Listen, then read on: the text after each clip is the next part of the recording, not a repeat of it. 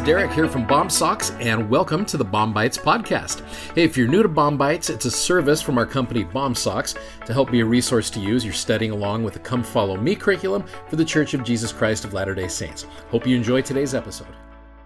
Okay, my friends, as we finish up this week, as we focused on the titles of Jesus Christ, I want to focus on one more. And really, it's more of a concept that you just see over and over again. Back to what I brought up yesterday about Jesus Christ being the forerunner or the one who went in there before us. If you go to the Come Follow Me for this week, one of the things it says is Jesus Christ suffered all things so that he can understand and help me when I suffer. I brought up that Alma 7 yesterday. Do you feel, and I love the way this statement is phrased, do you feel you can come boldly unto the of grace and seek mercy. One message of the epistle to the Hebrews is that despite our sins and weaknesses, God is approachable and his grace is attainable. Will you please remember that statement? Let me read that again. God is approachable and his grace is attainable. Sometimes in the world we think that God is not a very approachable being, and I know a lot of people out there do not look at him that way. One of the things missionaries teach at the very beginning is that God is our loving heavenly Father. God is approachable and his grace is attainable. What do you find in Hebrews 2 9 through 18? And these are great verses. Chapter 4 12 through 16 and chapter 5 7 through 8 that strengthens your confidence that Jesus Christ will help you with your mortal challenges. Consider recording in a journal your thoughts and feelings about what the Savior has done for you. Now, if you go into chapter 2, and again, that verses 9 through 18, these verses are amazing.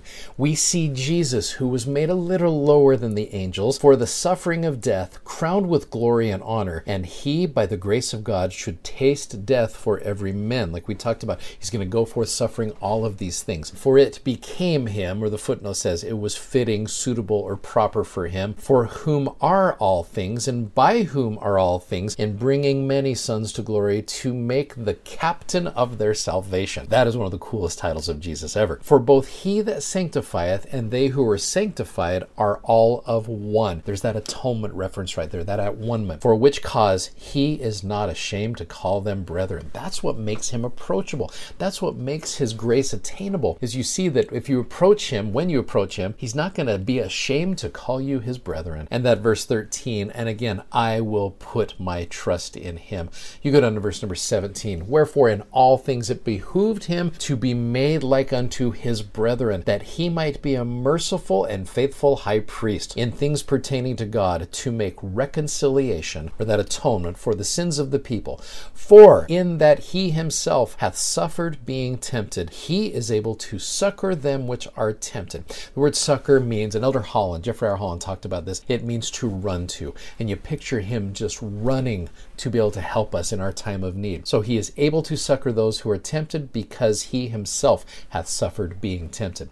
Now, you go over to chapter 4. It adds another little dimension to this right here. For we have not an high priest which cannot be touched with the feeling of our infirmities, but was in all points tempted like as we are, yet without sin. Let us therefore come boldly unto the throne of grace, that we may attain mercy and find grace to help in time of need. Will you please remember that? Jesus Christ is approachable. His mercy is attainable. He understands because he was tempted in all points like we are, and yet he is without sin. One of the cool quotes out there is from C.S. Lewis. C.S. Lewis, the most often quoted non member out there who teaches such truth and goodness. Look what he says here about being tempted. No man knows how bad he is until he has tried very hard to be good. A silly idea is current that good people do not know what temptation means. This is an obvious lie. Only those who try to resist temptation know how strong it is. After after all, you find out the strength of the German army. Keep in mind, this quote was back in the 1940s. You find the strength of the German army by fighting against it, not by giving in. You find out the strength of a wind by trying to walk against it, not by lying down.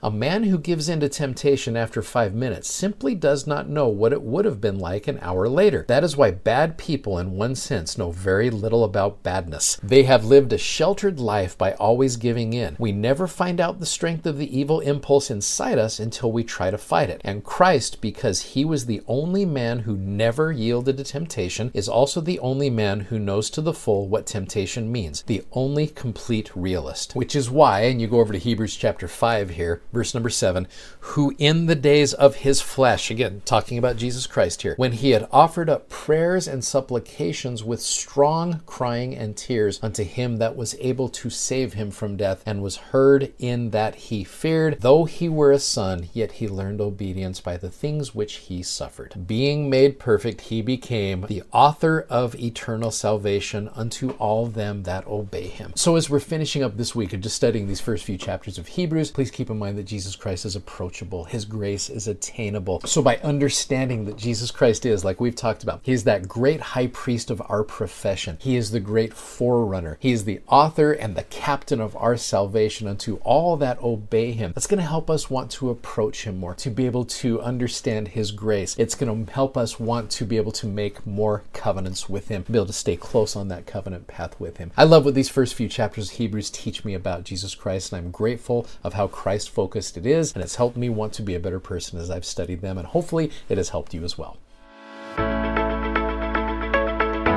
If you'd like to check out our video that goes with today's podcast, you can find us on YouTube, Instagram, and Facebook by simply searching BOMSOCKS. That's B O M S O C K S.